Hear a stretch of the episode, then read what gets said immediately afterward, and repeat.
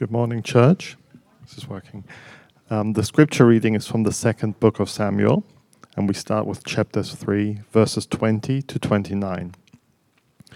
When Abner came with 20 men to David at Hebron, David made a feast for Abner and the men who were with him. And Abner said to David, I will arise and go, and will gather all Israel to my lord the king, that they may make a covenant with you and that you may reign over all that your heart desires. So David sent Abner away, and he went in peace. Just then the servants of David arrived with Joab from a raid, bringing much spoil with them. But Abner was not with David at Hebron, for he had sent him away, and he had gone in peace. When Joab and all the army that was with him came, it was told to Joab, Abner, the son of Ner, came to the king, and he has let him go, and he has gone in peace. Then Joab went to the king and said, What have you done? Behold, Abner came to you. Why is it that you have sent him away, so that he is gone? You know that Abner, the son of Ner, came to deceive you, and to know you're going out and you're coming in, and to know all that you are doing. When Joab came out from David's presence, he sent messengers after Abner and they brought him back from the cistern of Sirah. But David did not know about it. And when Abner returned to Hebron, Joab took him aside into the midst of the gate to speak with him privately. And there he struck him in the stomach, so that he died, for the blood of Asahel, his brother. Afterward, when David heard of it, he said, I and my kingdom are forever guiltless before the Lord for the blood of Abner the son of Ner. May it fall upon the head of Joab, and upon all his father's house. And may the house of Joab never be without one who has a discharge, who is leprous, who holds a spindle, who falls by the sword, or who lacks bread. We continue in the second book of Samuel, chapter 10, verses 6 to 14. When the Ammonites saw that they had become a stench to David, the Ammonites sent and hired the Syrians of Beth-rehob and the Syrians of Zoba 20,000 foot soldiers, and the king of Maachah with a thousand men, and the men of Tob, 12,000 men. And when David heard of it, he sent Joab and all the host of the mighty men. And the Ammonites came out and drew up in battle array at the entrance of the gate.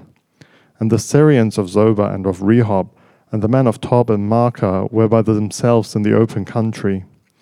When Joab saw that the battle was set against him, both in front and in the rear, he chose some of the best men of Israel and arrayed them against the Syrians. The rest of his men he put in charge of Abishai his brother, and he arrayed them against the Ammonites. And he said, If the Syrians are too strong for me, then you shall help me. But if the Ammonites are too strong for you, then I will come and help you. Be of good courage, and let us be courageous for our people, and for the cities of our God and may the Lord do what seems good to him. So Joab and the people who were with him drew near to battle against the Syrians, and they fled before him. And when the Ammonites saw that the Syrians fled, they likewise fled before Abishai and entered the city. Then Joab returned from fighting against the Ammonites and came to Jerusalem. And then the second book of Samuel, chapter 19, verses 1 to 8. It was told Joab, Behold, the king is weeping and mourning for Absalom.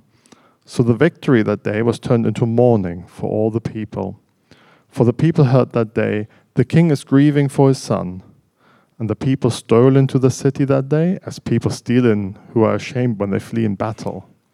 The king covered his face, and the king cried with a loud voice, O my son, Absalom, O Absalom, my son, my son. Then Joab came into the house to the king and said, you have today covered with shame the faces of all your servants, who have this day saved your life, and the lives of your sons and your daughters, and the lives of your wives and your concubines, because you love those who hate you, and hate those who love you. For you have made it clear today that commanders and servants are nothing to you. For today I know that if Absalom were alive and all of us were dead today, then you would be pleased. Now therefore arise, go out and speak kindly to your servants for I swear by the Lord, if you do not go, not a man will stay with you this night. And this will be worse for you than all the evil that has come upon you from your youth until now. Then the king arose and took his seat in the gate. And the people were all told, Behold, the king is sitting in the gate.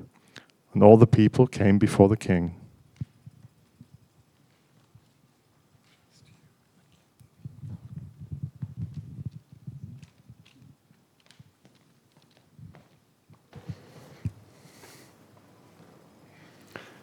Good morning, everyone.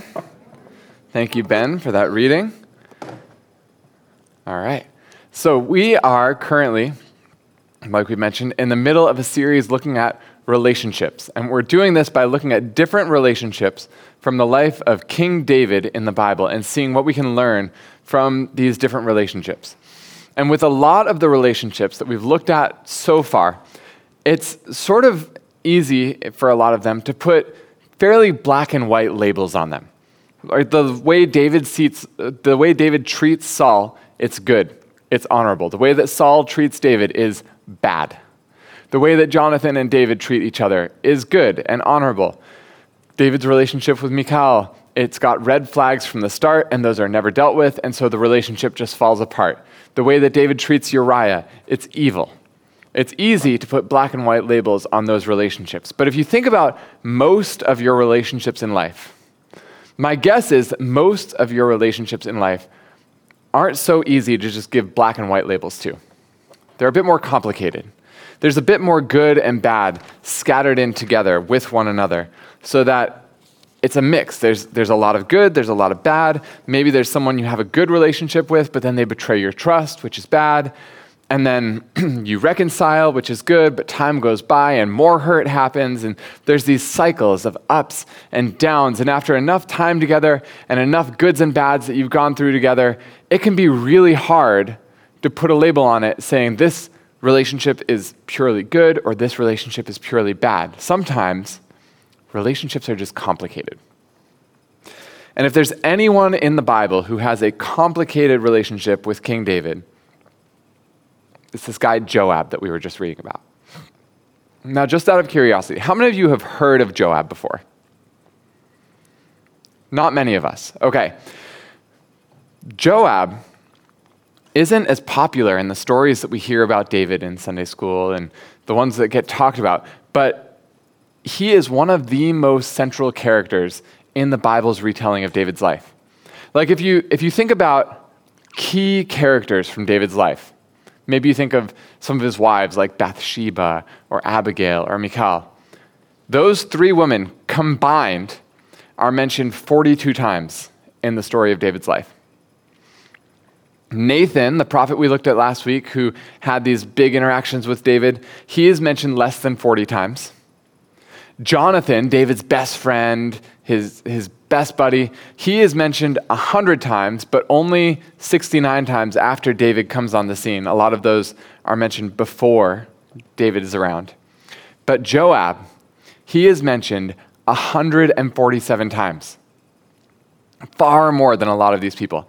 In fact, in the book of 2 Samuel, which tells of David's reign as king, the only people who are mentioned more often than Joab are David himself and David's son Absalom, who we're going to look at next week. Joab is a far bigger character than almost anyone else in the story of David in the Bible. And I need a drink quick.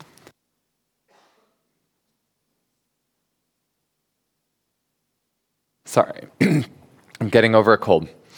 Uh,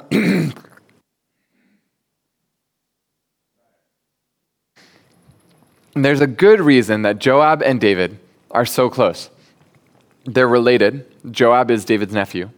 And Joab is also the commander of David's army throughout his reign as king.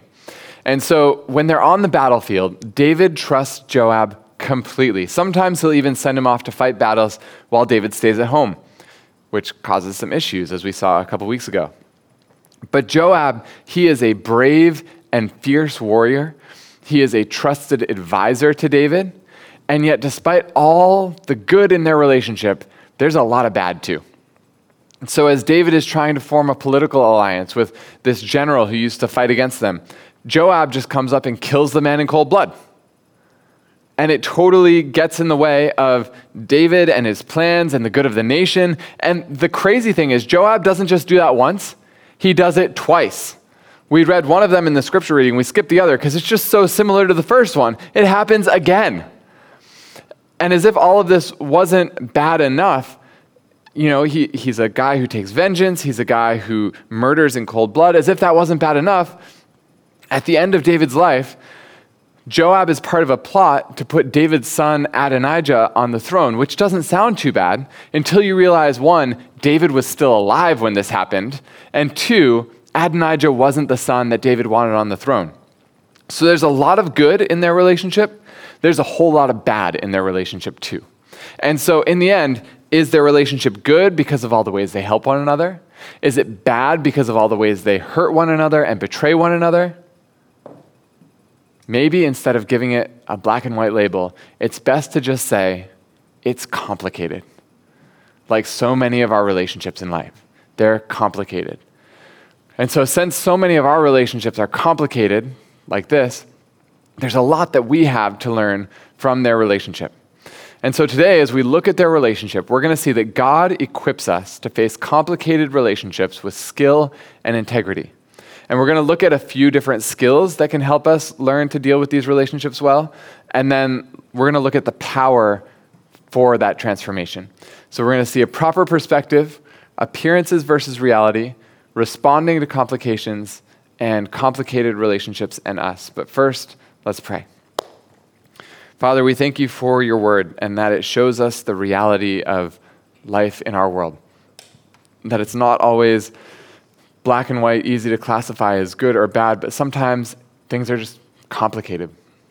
And we pray that you would be speaking to us right now, helping us to see how to handle relationships with wisdom and skill by looking at the example of David and Joab.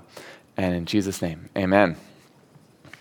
So, first up, we have a proper perspective. The first thing we need to gain if we're going to approach complicated relationships properly is a proper perspective on this. I have a question for you. What is your greatest strength? What is your greatest strength? I'll give you a minute to think about it.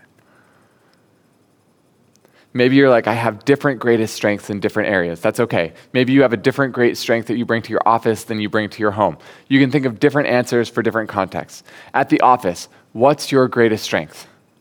Are you the most patient teacher in the school? Are you the rainmaker for your company who just brings in all the top clients and makes lots of money? Are you the really efficient one, the one who's able to get everything done so fast and so well, and everyone else is like, how do they do it? What is, maybe it's something else, what is your greatest strength at work?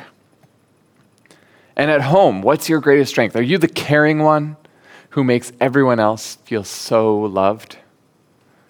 Are you the clean one who makes sure that your house is tidy and organized so that people's lives can keep functioning smoothly? Are you the stabilizer who calms everyone down when everyone's starting to lose it a little bit? Is it something else? Does everyone know what your greatest strength is? All right, so there's a, there's a reason I'm asking you this question.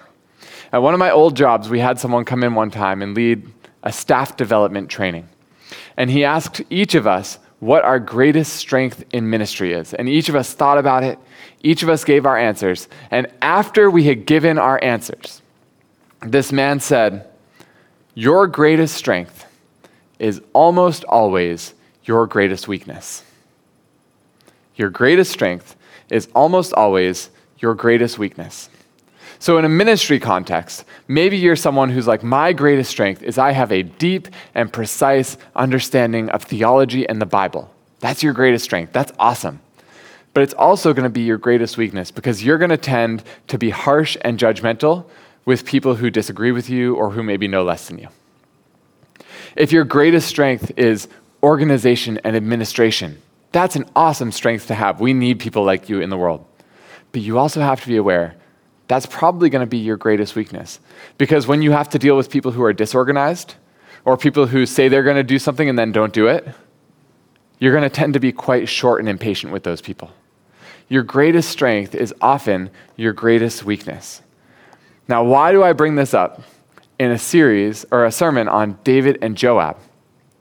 It's because this reality holds true in their relationship. What is Joab's greatest strength? What is it about Joab that makes David trust him completely? It's that Joab is a fierce and fearless warrior. Right, we didn't read this today, but when David wants to take over the city of Jerusalem and it's got these amazing defenses, it looks like an impossible city to take. Who leads the strike team that captures it? Joab. The man is fearless. When Joab, he's, we read this one, he's surrounded by enemies on the battlefield. The odds are stacked against him. He's outnumbered. What does he do? He stays calm. He makes a plan. He gives his soldiers a speech about how they just need to stay strong and courageous and trust in God, and he fights back the enemy until they run. David, as the king, he needs a man that he knows is a fierce and fearless warrior to lead his army, and Joab is that man. That is his greatest strength. He is a fierce and fearless warrior, but his greatest strength is also his greatest weakness. As a fierce and fearless warrior, he is an incredibly violent man whose tendency is to solve problems with violence, which, when you're at war, that can be an incredible strength. But if you can't turn that off during peacetime, that turns into a terrible weakness. And like we said, on two separate occasions, Joab kills generals that he previously fought against on the battlefield, but now it's peacetime, and David's trying to form alliances with them. And in both cases, Joab comes up and he kills these men in cold blood, despite the fact that David's trying to work with them to unite the kingdom under his rule. Joab murdering these men, it totally messes up David's plans his greatest strength, a lack of hesitation to kill in battle, becomes his greatest weakness this tendency to turn to violence in order to serve all his problems. Sorry, solve all his problems. And that's true not just personally, that that's his greatest weakness, but in his relationship with David. The thing that makes David trust him the most is the thing that causes the most trouble in their relationship. It leads to his greatest accomplishments for David, but it also leads to his greatest betrayals of David. And this reality from David and Joab's relationship that our greatest strength is often our greatest weakness is a reality in our relationships as well. And it's one that if we're going to navigate complicated relationships with wisdom and skill, we need to recognize that. You know, maybe you have a friend and your favorite thing about them is that they are so emotionally aware, so empathetic. When you're going through a hard time, they just listen and understand, and you feel so loved, and it's great. That's their greatest strength. But then you realize them being so emotionally aware actually gives them a little bit of power to manipulate you and get you to do things they want. And that just bothers you. And their greatest strength all of a sudden becomes their greatest weakness and the greatest source of conflict in the relationship. Or maybe in your office at work, there is someone who you work with every day and you know they are an asset to the team because they are so quick and efficient at what they do. And you're like, how would our team operate without this person? But their speed and efficiency causes the greatest problems for your team too, because anytime this person gets slowed down by other people who aren't quite as fast as them, they just lash out at the slowpokes. This is a reality not just for David and Joab, but for us today. Your greatest strength will tend to be your greatest weakness. It makes David and Joab's relationship complicated, but it also makes our relationships complicated. And one of the first steps to learning how to respond well is simply recognizing that this dynamic is there and that it's operating in the relationship and making things complicated. But that's not the only dynamic that makes relationships complicated. The next one that we're going to look at is the gap between appearances and reality. Like we already said, Joab, he is a fierce warrior. That's a fact that everyone can observe. Right? He has no hesitation rushing into battle, fighting against the enemy. It doesn't matter how strongly the odds are stacked against him, he's rushing in there. And it's not just in battle, he is a bold person.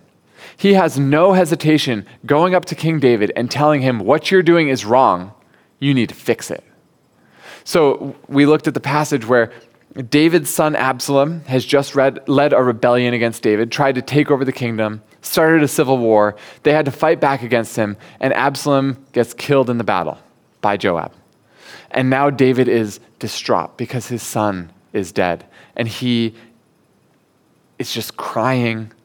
He's sad that his battle got won and his life was saved. It's a weird situation. And Joab recognizes what's going on. He comes in and he tells David, Hey, your people fought a great battle today. They saved your life, they saved your family's life, and you're treating them like they're criminals because your son died in the process. But he was actually the bad guy here. You better get up and show them your appreciation, or they're all going to leave you tonight. Now, can you imagine going into someone who's grieving the loss of their child and telling them that? Especially if it's a king who has a reputation as being a bit of a hothead at times.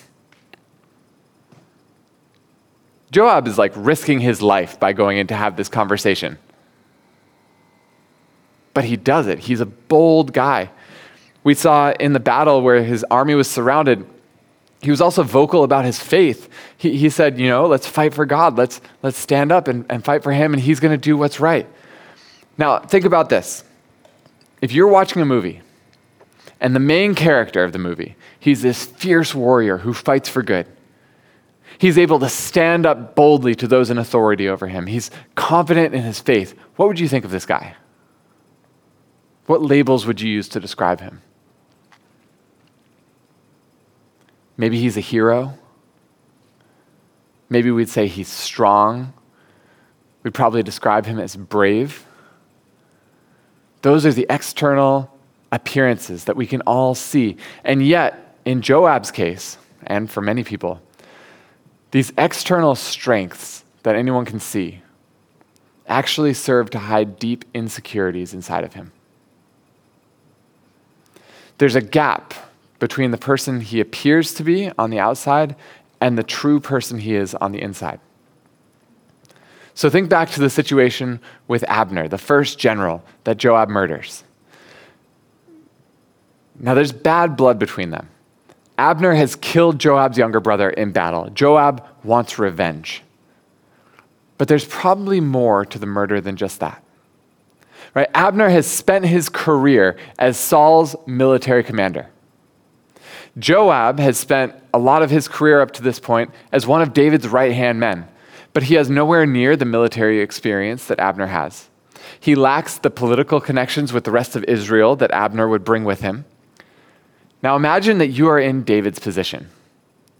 You are trying to unite the entire country. You have one little section that supports you, and the rest has not supported you ever. You need them to come and support you.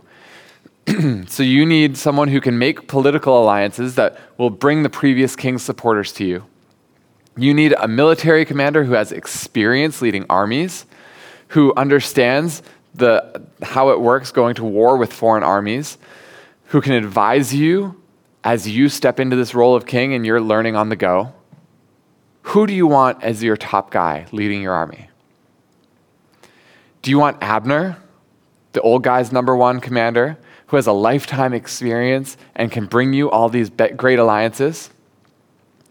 Or do you want Joab, your cousin, who's ruthless, who's stood by you through tough times, but who's inexperienced in this role and has zero political connections that you don't already have yourself? It's a no brainer. You want Abner leading your army. So, Joab killing Abner, it's not just getting revenge for his brother's death. There's a lot of that there. But there's also a lot of insecurity and fear that this guy's going to take my place. If he's part of the picture now, I'm not going to be the top guy in the army. I need to take him out so that I can keep my power. And as if that wasn't enough, we see this same insecurity again when he murders a guy named Amasa. so David's son Abner or Absalom has just led this rebellion against David, started a civil war. He got the nation to recognize him as king instead of David. He raised up an army to chase down and kill David, and the leader of Absalom's army was Joab's cousin, a man named Amasa. And so Joab leads David's army to fight against Amasa and Absalom's army. And Joab kills Absalom in battle, despite the fact that David said, Keep him alive. So David, once again, has to regain the support of the nation because they've just rebelled against him, and now he needs to reestablish himself as their king. And he's upset with Joab for disobeying his orders and killing his son. So, what does David do? How is he going to unite the nation? How is he going to give Joab some type of consequence? Well, he sends a message to Amasa, to Absalom's military leader, who also happens to be his nephew. And he says, Come, join me, take over Joab's position as the leader of my army. Now, politically, this gives David a strong alliance with his old enemy base that can rally the nation to support him. Does that sound familiar? It's exactly what was happening with Abner. And it helps David get Joab out of power. And how does Joab respond?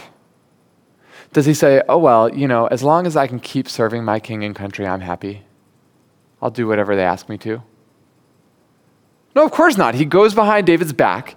He meets with Amasa. He go, leans in to give him a kiss, and when Amasa's not looking, he grabs a sword and stabs him in the stomach. He feels insecure, and so he kills Amasa to protect his position with David. So, what do we see from this? it's very possible for the appearances and what we see on the outside from someone to actually mask the reality of what's happening inside them, in their hearts. On the outside, Joab looks strong. He looks brave. He looks secure and heroic. But when you look on the inside, he is deeply insecure and afraid. And so much of what he does, even if it looks strong and brave, it's driven by insecurity and weakness. And again, this is often true in our world too. And if we're going to navigate complicated relationships properly, we need to be able to recognize this in ourselves and the people around us. That often the behavior we see on the outside that looks strong, it's just an attempt to hide what's happening on the inside. Like maybe there's someone who's super kind, super friendly, super sociable, but it's all driven by a deep fear and insecurity about being alone. So, all their kindness is not just a pure love for their neighbors. A lot of it comes from fear and insecurity that, that leads them to try and use others as a means of avoiding having to be alone. If we're in that situation where we see someone doing this, how do we express appreciation for their kindness and their friendship, but also challenge them to grow and face their fears at the same time? It's complicated, right? Or maybe you're in an office and there's an analyst on the team who's a really hard worker. They provide really good insights for the company and they seem to be a great employee, but so much of their work is driven by this fear and insecurity about ever being wrong. If the hard work is driven by a fear and insecurity about being wrong, what's going to happen if they give a report and then realize afterwards they made a mistake? they're not going to be able to own up to it. They're not going to be able to admit that they were wrong. And so the company is going to be acting off information that they know is wrong, but they can't tell the company that it's wrong, and it will hurt the company. So most of their work is really good work, but their insecurity means that you can't really trust them to be 100% honest with you. If you're their boss or their colleague, and they typically do this great work, but then your, impact, your performance is impacted by their insecurity, that's complicated to deal with. Relationships are tricky and complicated. They're tricky and complicated because people's greatest strength also tends to be their greatest weakness. They're also tricky and complicated because the appearances don't always match the reality of what's happening under the surface. But they're also complicated because we often respond to them poorly. And we see this dynamic with David and Joab as well. a big part of the problem and the complication in their relationship. It's not just the fact that Joab will one day risk his life to protect David and, and help David, and then the next day go behind David's back and murder someone and undermine David's plans. It's also the fact that when he does this, David doesn't tend to resp- respond well to Joab. So when Joab kills Abner, Jewish law says he should get the death sentence for that. That's what the Jewish law says. David does not give Joab the death sentence. In fact, David gives Joab no consequences for what he's done. Now, when you see a threat and you solve that problem through murder and you face no consequences for it, the next time you see that threat, how are you going to respond? Well, murder worked last time. Why not try it again? That's exactly what Joab does. The fact that David doesn't give him any consequences to curb his violent behavior lets Joab keep on doing it without any consequences. So he keeps on killing people to get his way. And why doesn't David do anything? Well, because he's a brand new king. And as a king, you need someone strong to lead your military. And your number one choice for the option just got killed. Do you really want to lose your top two options on the same day? No. That would put your brand new kingdom in a quite volatile position. So rather than give Joab the consequences he deserves and risk a void and emptiness in their military leadership, David completely ignores Joab's crime and lets him keep on leading the army. See, David's own fear and insecurity leads him to excuse Joab's insecurity, and then it feeds off one another. It's not just that Joab is insecure and he, his insecurity causes problems in the relationships. It's that David's also insecure, so he responds poorly to Joab's insecurity, and then that compounds the problems, and it grows, and it, and it gets more and more complicated. And yes, in this situation, David's the one in the position of authority. But in our lives today, we face this dynamic whether we're in authority, whether we're under someone's authority, whether we're equals, we face it from any position in the relationship. But when we see someone else acting wrongly and out of insecurity, and we refuse to use our position to speak and say that what they've done is wrong, we're enabling them to keep on going.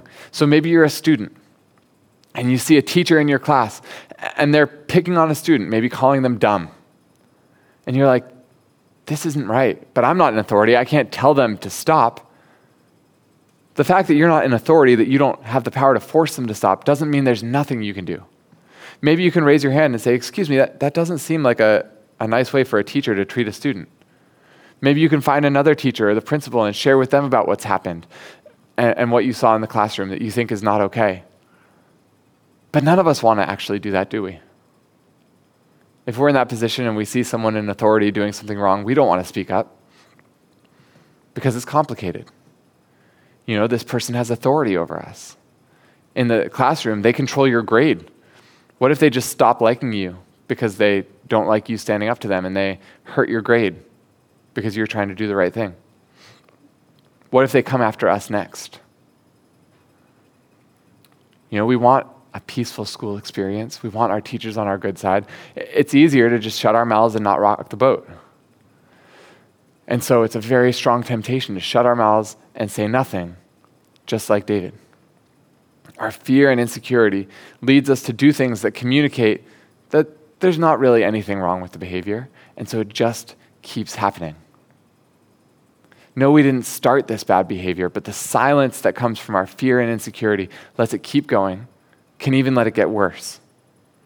So, relationships, they're complicated because people act poorly, but they're complicated because we respond poorly as well. It was true for David and Joab, it's true for us, which brings us to our final point complicated relationships and us. Because there's one more really, really important thing we need to recognize if we're going to handle complicated relationships with skill and wisdom. And it's this at some point, each one of us has been on both sides of these complicated relationships. We've been the one who has acted selfishly or insecurely or out of fear and hurt someone else that we care about. We've also been the one who was hurt, but was too insecure to do anything to actually improve the relationship. And so instead, we respond in ways that just let it keep happening. It was true for David and Joab. It's true for us. You know, with David and Joab, it's not just that David or that Joab does bad things and David responds poorly. Sometimes David does bad things and Joab responds poorly. So one time, Joab, he's out with bat- for a battle, and David sends him a letter saying, Hey, there's this guy in your army, Uriah. I want you to stick him where the fighting is the fiercest, pull everyone else back, and just let the enemy slaughter him. David's essentially asking Joab to be his hitman against this guy who's done nothing wrong. And rather than say, like, I'm not going to be an accomplice to murder, Joab says, Okay, sure. And he kills the guy. And actually, Joab realizes David's plan was sloppy. People are going to realize something's going on. So he changes the plan and does a different plan that gets even more people killed in the process. Each of them act insecurely in ways that hurt the other one. Each of them responds poorly to the other one in those situations. And so, what does that mean for us? Where does that leave us when it comes to our complicated relationships today? Are they just this inevitable and inescapable part of life and we're going to be stuck responding poorly forever? Or is it possible for us to grow and learn from these situations and improve and get better at our relationships? You know, on one level, complicated relationships, they're part of life in a broken world. We're never going to reach a point where we move beyond complications in our relationships as long as we're alive. And yet, the message of the Bible is that for those who trust in Jesus, God is constantly at work in us to make us more like Jesus each day.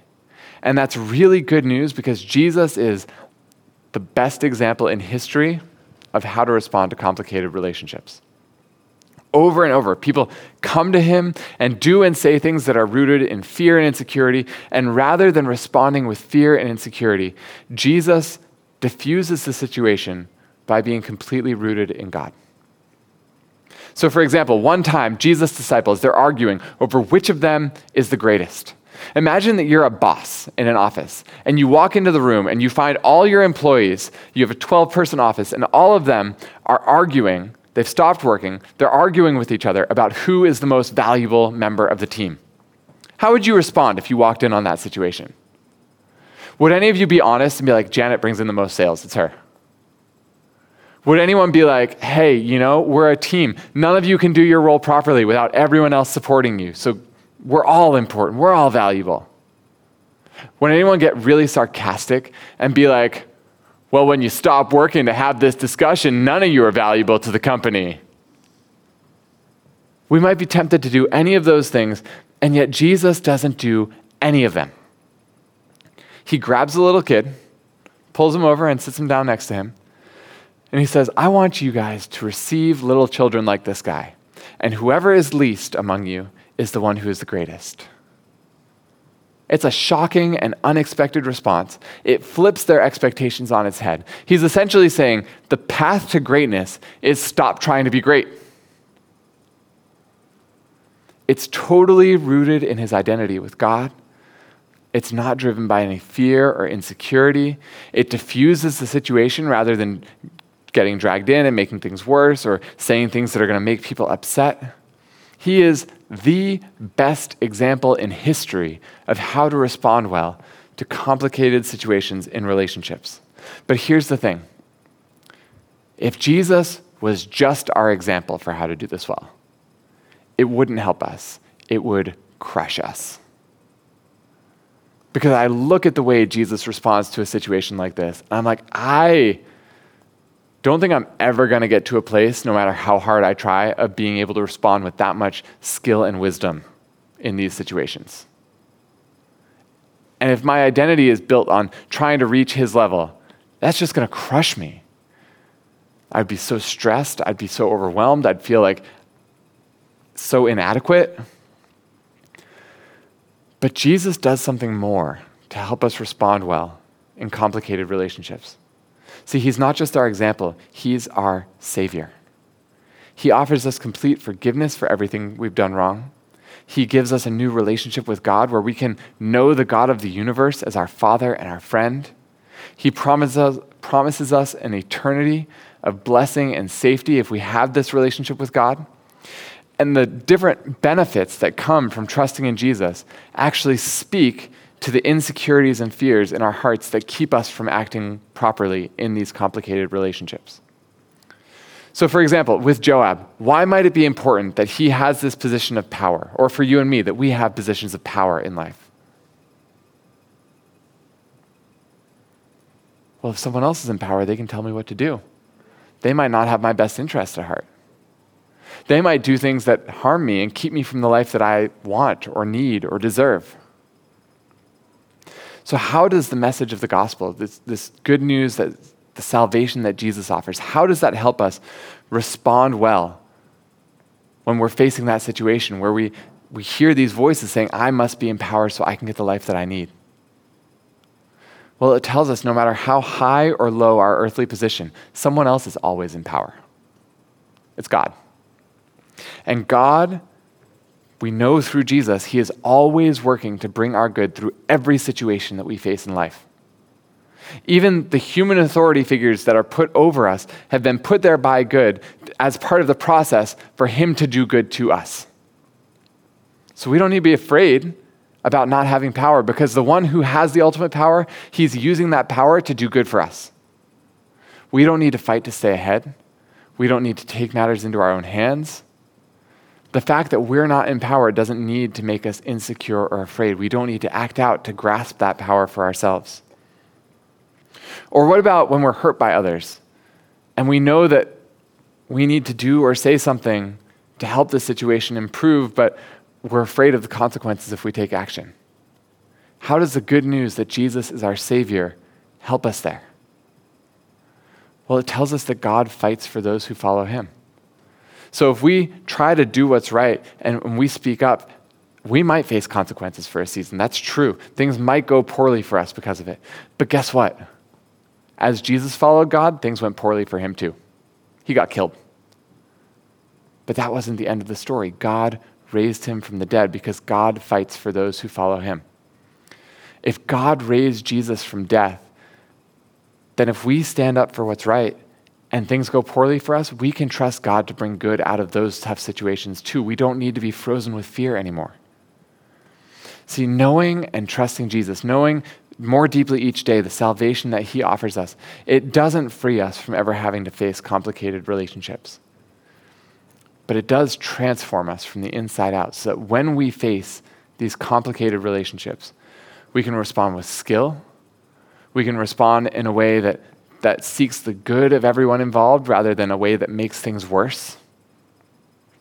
And yes, recognizing these patterns of complicated relationships, like the fact that our greatest strength is often our greatest weakness, that appearances often don't match reality, that poor responses make bad situations worse, those all help in that process.